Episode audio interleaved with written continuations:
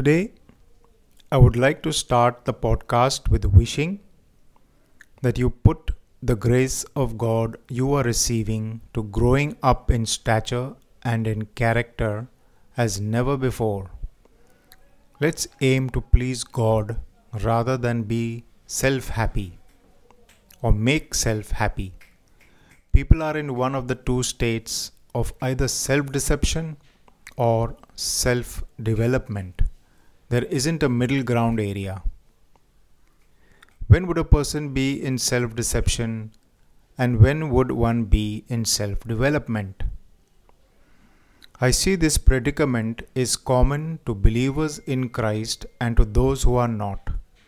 There are those believers who love hearing the message preached and may even be busy preaching to others, but they are stuck with being where they are when it comes to moving towards perfection. Important things are left behind for fulfilling the urgent. Only hearing an inspirational message or one that soothes you is deceiving. What matters is if what you have heard is truth. Are you aligning your thinking, speech, and behavior to it? Are you walking it out by applying it to the related area of your life? If you are not, then you are deceiving yourself.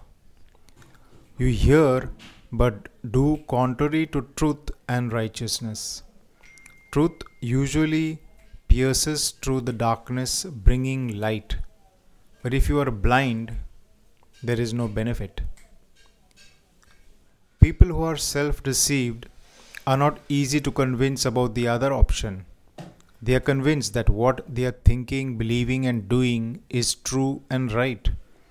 But this is only for them if you are in darkness, what can you see? One can think and speak the deception without a full knowledge and understanding of what you are doing and producing, promoting, or provoking.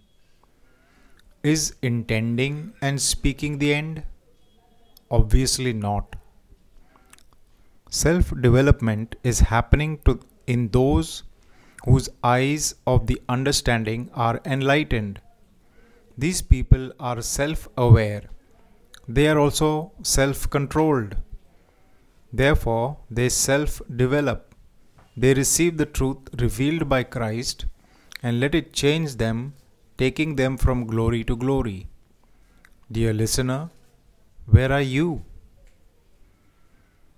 I have realized that one has to put in the effort to do or practice the righteousness of God on a daily basis.